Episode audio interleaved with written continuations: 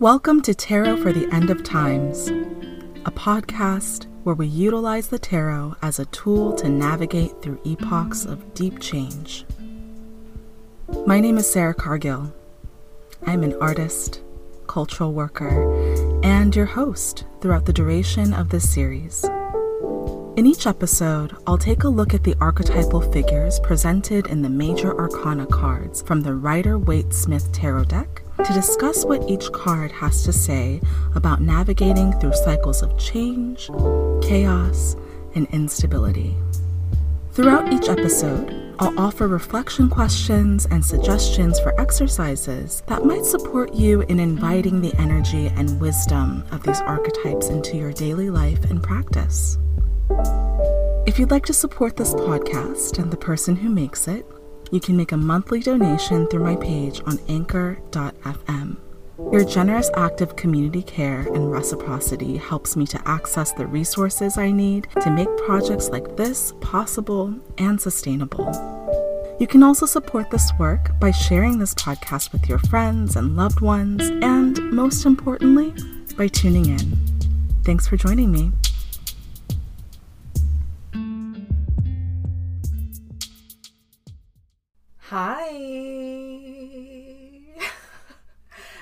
Just moved into Leo. So I have to ask Did you miss me? I missed y'all. I was intending to release this episode during the month of June, but goodness, the energy of the Justice archetype is just not quick moving energy. All this to say, whew, happy to be here. And while in true Libra style, I am a bit fashionably late for this, I wanted to say happy pride to everyone who celebrated, no matter what that celebration looked like for you. With Venus in Leo right now, this summer is definitely giving me move I'm gay energy. So, uh, you know, exercise that at your will and at your discretion. A heartfelt thank you to those who have been showing support for this work with donations and earnest feedback about the impact that this growing body of work has had on your relationship to tarot and how it has held you along your own personal journeys.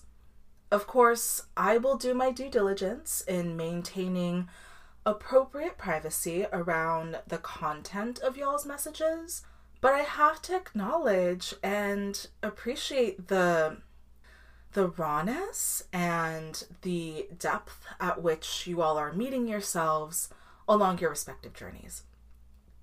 Though I'm only getting, you know, what's in essence a 60 second soundbite of what seems to be some pretty significant epiphanies um, and realizations and things of that such. And I may not ever know the full extent of your story, but as a clairaudient and clairsentient femme, uh, as someone who experiences those types of uh, seeing, I do get a sense of the emotional topography that y'all are navigating. And I'm in awe of the bravery and courage with which y'all have been facing your wounds and scars. And let's not forget gifts because those take courage and bravery to face too. So good on y'all for that. As I mentioned in the previous episode, conceptual understanding of the tarot is not enough. I can't do this work or call myself a tarot reader without the experiential data to back it up. These episodes are living documents that reflect my real time experiences. So when you offer your feedback and share parts of your story that resonate with parts of mine, it helps me feel a little less alone in this world too.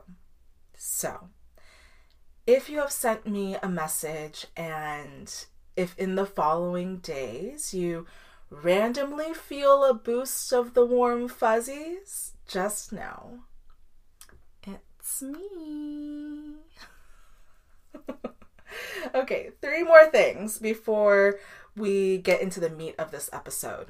One, a reminder I am no longer accepting DMs in regards to the podcast, and that the best way to share your thoughts with me about the podcast is either through the voice message feature on the Anchor platform or by directly commenting under the appropriate post on my Instagram page. Thank you to those who have been honoring my new boundaries and requests. It's heartwarming to be on the receiving end of y'all adjusting the ways in which you engage with me and this work in accordance with my boundaries. And also, thank you for announcing them to your folks when you share my work online. I don't expect for people to uphold or enforce my boundaries for me, but it's always nice to get some communal support around my energetic self care practice. This is one way that we keep each other safe, you know? Two, I want to thank the listeners who have reached out to me for personal readings.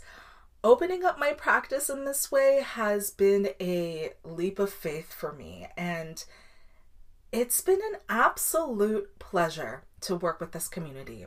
So, as much as y'all have shared with me that this podcast has and continues to support y'all in your unfolding, this has also been a space where I get to stretch my proverbial wings as I unfurl in my own process of expansion. Thank you for that gift.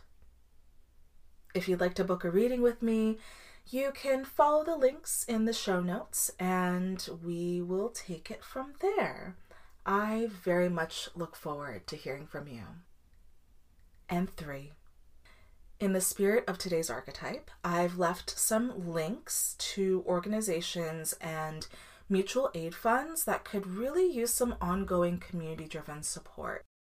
If you have the financial spaciousness to share your abundance with others, I encourage you to check out the links so that we can all participate in reshuffling resources in ways that engender more justice in this world. Without further ado, let's talk about the Justice card.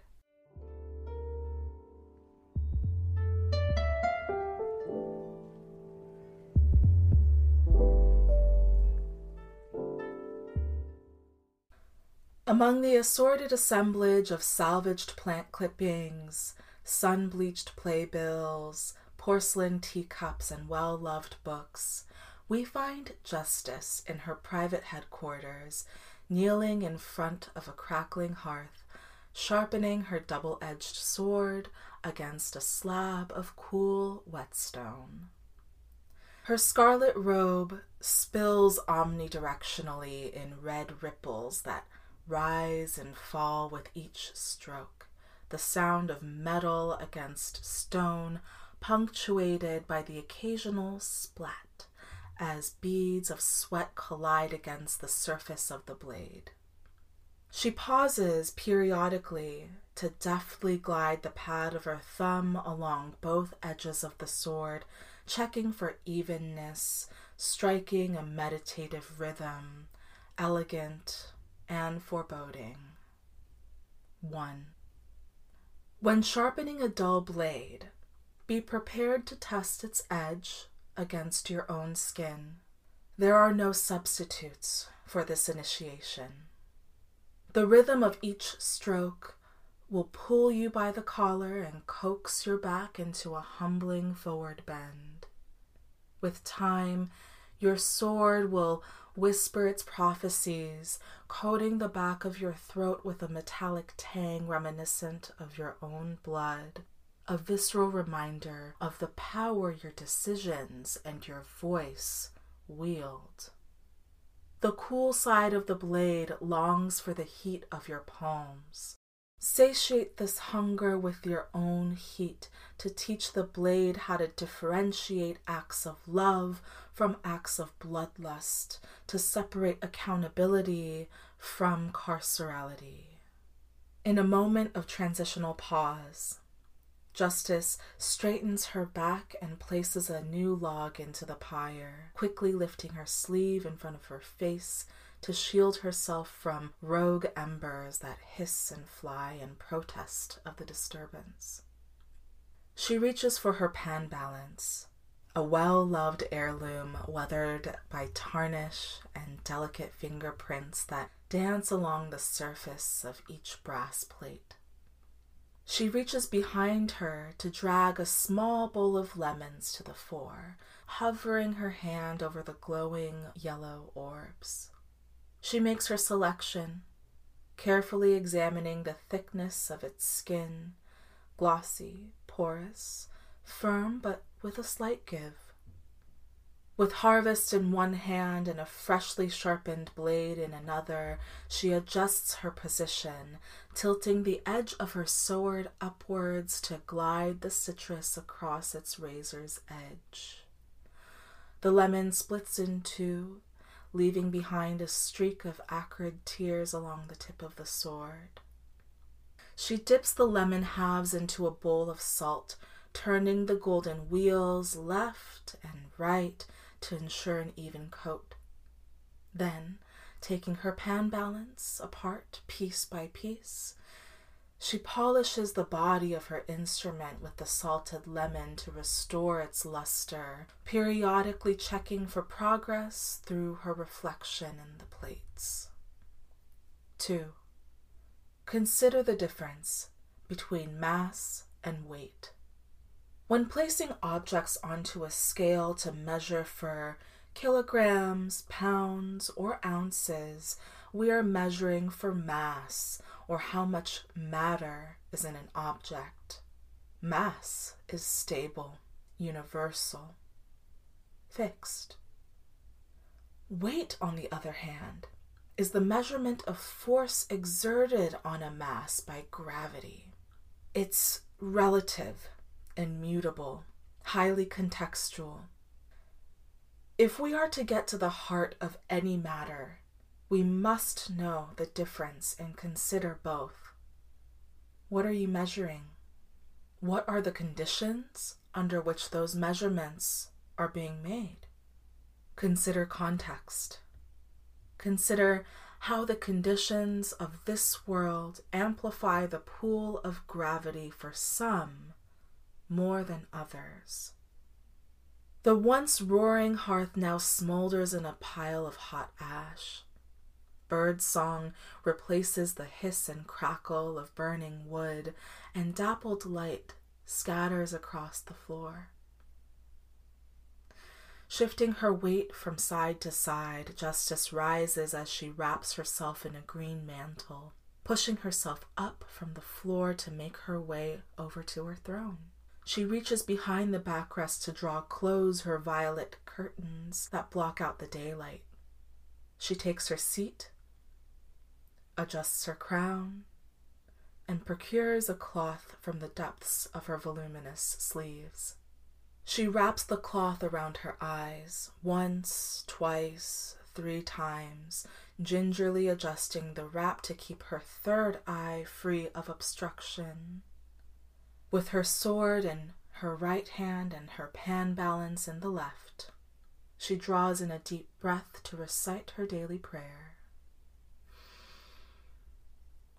May the choices I make today create the conditions for a more loving tomorrow.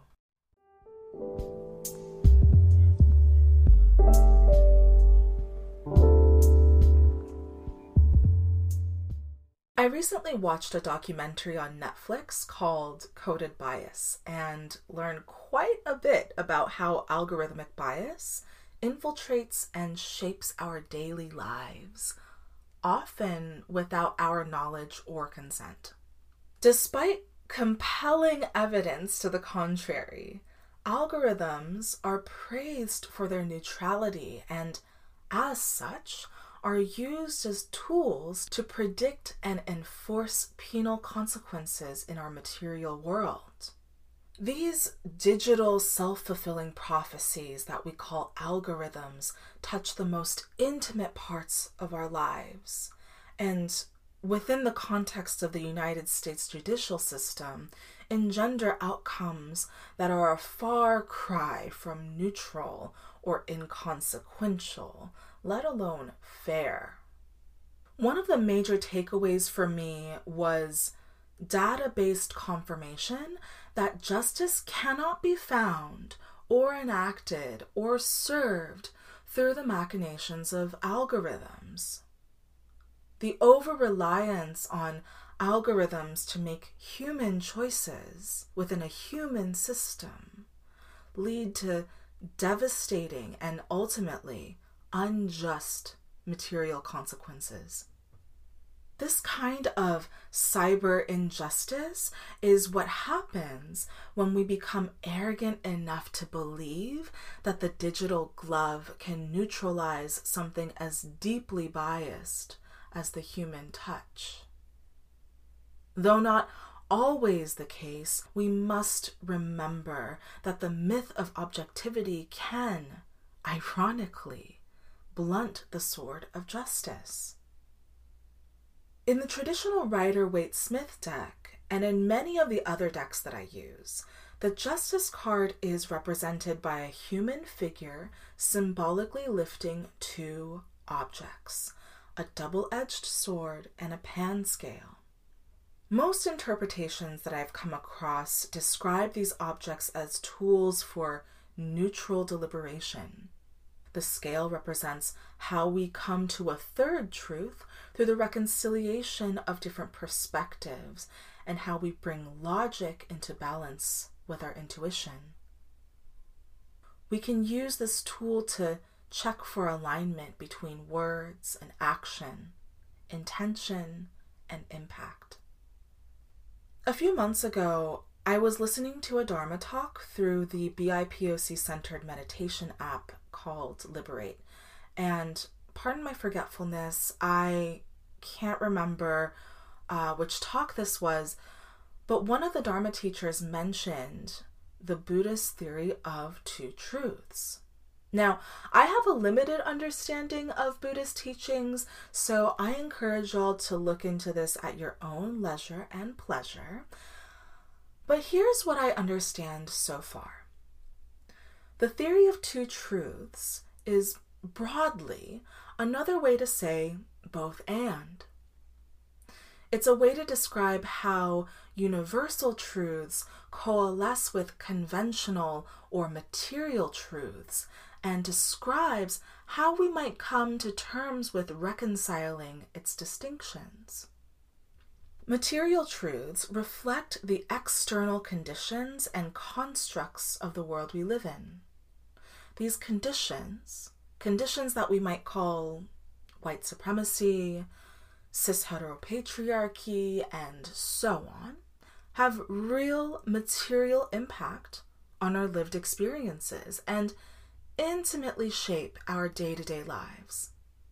However, material truth can ultimately be dissolved, reconstructed, and experienced differently by others depending on their proximity to that truth. So it's, it's mutable. These conditions may be true at the moment, but there exists a possibility to change it or to do away with it altogether. Ultimate, or what I'll be calling universal truth, on the other hand, describes the set of truths that are intrinsically fixed and cannot be reshuffled, altered, or destroyed, regardless of the context that conventional truths construct in our respective realities. So, for example, systems of oppression construct our material truths that shape our material reality, but they do not diminish the universal truth, the intrinsic truth that maintains the inherent value of oppressed peoples. Returning to the example presented in the opening story, material truth can be thought of as the weight of a situation, which can change and read differently depending on the conditions brought on by external forces. Whereas universal truth speaks to mass, or what is intrinsically constant, regardless of our interpretation or how we experience any given reality. The pan balance depicted in the Justice card is an instrument that works to reconcile material and universal truths. Within the symbolic structure of the tarot, the Justice card comes with a few archetypal counterparts. Justice is governed by the zodiac sign of Libra, a sign that governs partnerships and the astrological seventh house. So I think it makes sense for us to examine this archetype through the lens of relationships and partnerships. With this in mind, let's take a closer look at the partnership forged between Justice and the High Priestess. The dynamic balance that Justice attempts to strike between universal and material truths is emphasized through her partnership with the High Priestess. Broadly speaking, both Justice and the High Priestess manage information. The Justice card speaks to the laws that govern our material world, the laws of, of cause and effect, of action and equal and opposite reaction. Justice is associated with the spiritually charged number 11. When read as a Roman numeral, we could also read the number 11 as the number 2, which is the number that we associate with the high priestess, who, as we know, is the guardian of universal truths. While the high priestess is tasked with guarding the gates to sacred information, the justice card is responsible for translating and operationalizing that sacred information within the appropriate context of our material lives. In true Libra fashion, the figure in the justice card knows that no outfit is complete without the right pair of shoes, yes? Though subtle, the figure deliberately pokes out her foot from the sea of red fabric as if to say, as ah, Mother Elektra Abundance Evangelista from the groundbreaking TV series Pose might. Get the shoes, baby. Get the shoes. Upon close inspection of the Justice card, you'll notice that the archetype sports white footwear, subtly communicating her relationship to Spirit, the High Priestess, and, by proxy, the Akashic records that the High Priestess guards. Parenthetically, if you're unfamiliar with the Akashic records, they're mm, basically the etheric library that stores all the world's history, uh, including every thought, every intention, every slight, every memory that took root on this plane. I won't get into that here. Again, uh, I invite you to look that up at your pleasure and leisure. But anyway, while both archetypes are the keepers of information, justice must contend with the structural limitations of human made laws and the systems that enforce them. Justice then asks us to consider how material truths shape our relationship to the universal truths we seek to live out and embody. Justice as an earthbound archetype understands that their power comes with a set of material limitations. But regardless of these limitations, justice has a job to do, and it's through their partnership with the high priestess that they're able to complete the task.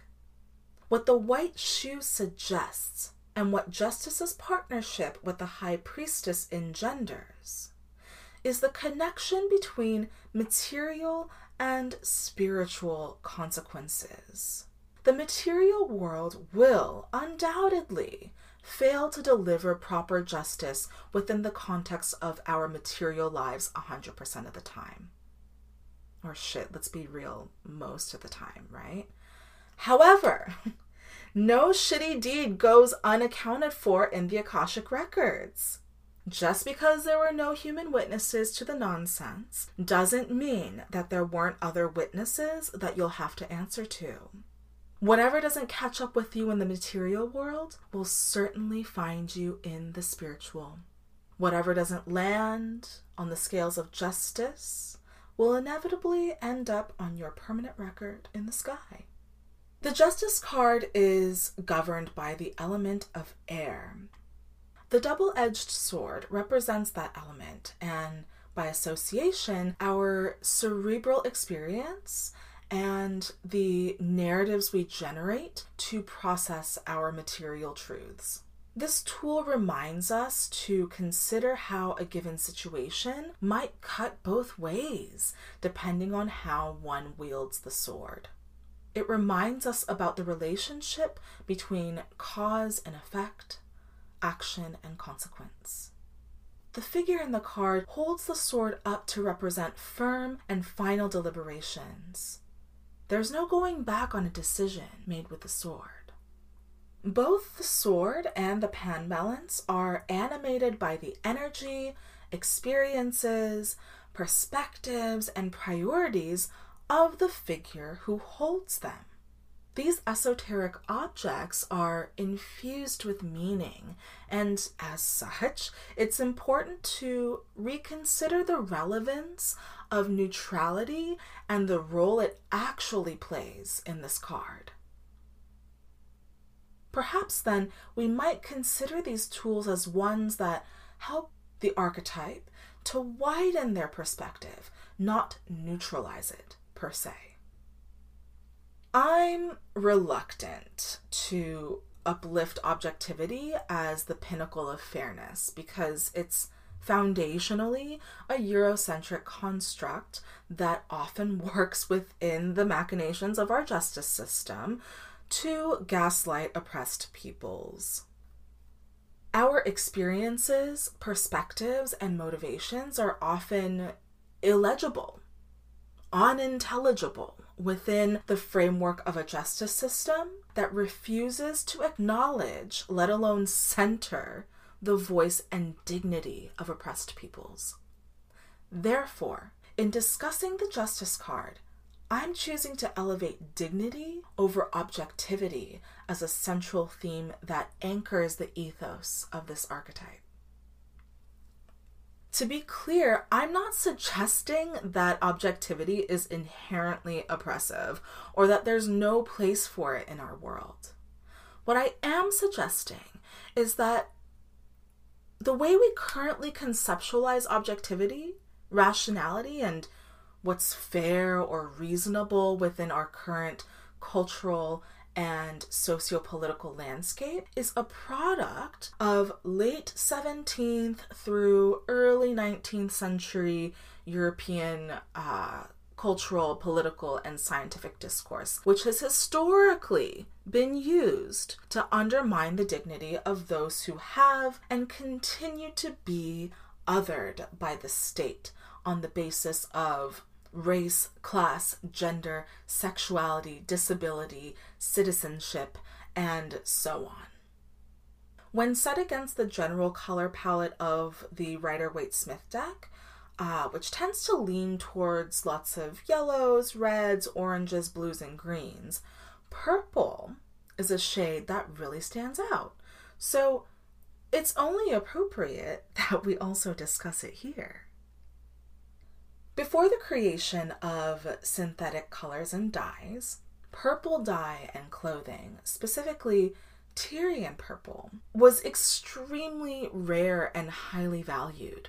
To produce the color, makers had to extract the dye from the shells of over 9,000 sea snails, the Bolinus brandaris, to yield one gram, one gram of the dye, which is obscenely minimal given the amount of resources and labor it takes to produce it. It was so difficult and costly to produce that it became a color associated with royalty and high ranking religious officials, basically, the people who could afford it. The Justice card is governed by Venus, the planet that oversees our relationship to our emotional and material resources. It's a planet that's associated with material comforts, opulence, and, shall we say, rococo sensibilities. Within our cultural and sociopolitical context, Venusian energy is often dismissed as shallow, excessively materialistic, hedonistic, and just lacking of any kind of depth. Now, I will not deny that every light also casts a shadow. Of course, Venusian energy has the capacity to take shape in those ways. And we cannot solely be defined by our shadows, yes? So, while opulence is not what dignifies us as humans per se, opulence is an expression of personal dignity and can be a potent tool to revive embolden, and publicly claim our sense of selfhood, inherent dignity, and humanity. When we center people's dignity, even and especially through conflict, and specifically in this case, legal proceedings, we sharpen our depth perception and widen our lens. The purple veil in the background of this card suggests that within the context of this card, the backdrop of our justice systems should ideally seek to center the inherent dignity of all those who are implicated under its governance, not just the people who can afford to purchase justice. The Justice card asks us to widen our lens by examining the relationship between legality and morality, between rules and ethics. At the apex, where what's right meets what's humane, that is where we find our sense of ethics and morality. The purple backdrop for me also signifies the combined energies of the high priestess, who wears a blue robe, and the emperor, who wears a red robe. With this in mind, let's turn our attention towards the second archetypal partnership that shapes the energy of the Justice card. Let's bring back the Emperor. The figure in the Justice card is wearing a red robe, which, if we look back in the Major Arcana series, echoes the outfit choices of both the Emperor and the Hierophant. For the sake of contextualizing what I'm about to say, I'll be focusing on the relationship between Justice, again governed by Venus, and the Emperor, who is governed by Mars. As discussed in previous episodes, this red robe signifies the Martian qualities of authority and personal power. Now, cis hetero patriarchal societies like to manage, devalue, and dilute the potent essence of Venusian energy. And as such, there seems to be a general forgetfulness around the fact that Venus is, traditionally, a planet that governs both love and war. Specifically, the strategy and interpersonal dynamics of wars waged on or by us. And so when we are working with the justice card, it's critical to strike a reasonable balance between listening to what others might have to say and trusting your own authority, as the emperor might. Trusting your own authority enough to take your own experiences and observations seriously. Justice and the emperor are also divine counterparts. They sit along the Aries Libra axis, so there's an inherent connection between those two energies. Governed by opposite signs and planets that represent the celestial lovers, Venus and Mars, this pair highlights the teachings of the Aries Libra axis. Aries, being the first sign of the zodiac and the astrological ruler of the first house, teaches Libra how to stand firm in their own experiences and convictions. Libra, as the ruler of the seventh house of partnerships, teaches Aries what it means to widen and enrich one's personal understanding by integrating the perspectives and experiences of the other. So if Aries asks, Who am I? then Libra asks, Who are we? And also, Who am I when engaged in relationship with you? While the energy of Libra encourages the Emperor to place trust in partnerships, the energy of Aries encourages Justice to trust herself. By alluding to this potent axis, the Justice card asks us to give weight to our own convictions and insights as much as we give to the convictions and insights of others. This dynamic also underscores how our individual choices inevitably impact others. This has been a rather cerebral episode, so let's get concrete. If the Justice card appears upright in your spread, this could be a time when court cases are settled or outcomes of disputes are revealed. More broadly, it indicates a time of karmic retribution, where you may witness the outcomes and consequences of past actions and decisions either made by you or by others. This is the card of accountability and integrity, of meticulous deliberation, and confronting a more holistic version of the truth. If this card appears in the midst of a decision making process, it would behoove you to consider the long term and far reaching consequences of your actions and choices. If you have had to make some challenging or heartbreaking choices in the past and you feel haunted by the question, what if? This archetype encourages you to find grounding and comfort in the quiet voice of your fucking integrity. Justice may show up in your life to firmly and consistently remind you of what's true for you. Finally, on a more personal note, this archetype reminds me that sometimes, most times, someone else's karma is none of my goddamn business. And my biggest responsibility in the moment is to maintain my peace by detangling myself from someone else's karmic unfolding and to instead be a witness to my own experience. In reverse, this card points to the energies of mm, dishonesty, legal corruption, and other clandestine methods of skirting around responsibility. The inverse energy of the Justice card illuminates areas in our lives where we've missed the accountability train and have some things to sort through. This energy also brings awareness to the mental traps of punitivity and toxic self critique.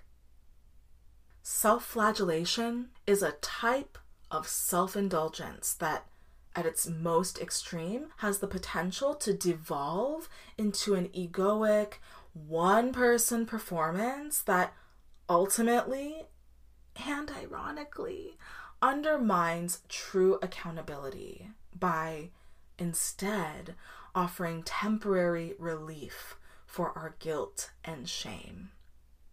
We're all capable of doing shitty things, but getting stuck in our guilt and shame is actually a way to avoid the work of accountability. I think that this is what is meant when folks say that accountability is inherently tied to our liberation practices, right? In the heat of playing out our deepest wounds in the face of conflict, wounds that stem from the fear of being wrong, the fear of being abandoned for being wrong, what have you. We may forget to apologize or just generally act upon our capacity to do better. Shame loops, as torturous as they are, can actually lead us away from accountability because shame says, I'm a crap person who does crap things, and therefore accountability is futile because I'm just going to let people down anyway. This isn't to shame you about your shame. Let's be clear. I'm just saying that we can have compassion for the tender parts of ourselves that take shelter in those familiar narratives, while also watering the parts of ourselves that believe in our capacity to do better next time. Conversely, when we've become overly responsible for other people's behavior, when we over identify with the role of the karma courier, we risk uh, mistaking self righteousness with integrity. So, justice in reverse asks How might overindulging in a cycle of shame and self criticality actually prevent you from taking true ownership of what is yours to hold and to be accountable for. On the other end, in what ways do you habitually turn toward the neat, shiny packaging of virtue signaling to avoid the grimy work of self excavation? How might the reclamation of accountability serve to bolster your sense of personal agency and power? getting in right relationship is fucking messy, non linear work that requires us to get some dirt under our fingernails. Keeping your hands clean does not absolve you from the work that is yours. For me, transformative justice is heart centered work. It looks like learning to center each other's dignity and sovereignty in the quietest corners of our mundane day to day lives, in the places where we think no one is watching. That's where the real test is. If, as Dr. Cornel West famously said, justice is what love looks like in public, then this archetype urges us to also consider love as the vehicle through which we experience justice within the context of our private lives and interpersonal relationships. So, with that, may the justice we fight for publicly mirror the justice we practice privately. And may the love we practice privately become a portal to a more just world. Thanks for listening and until next time.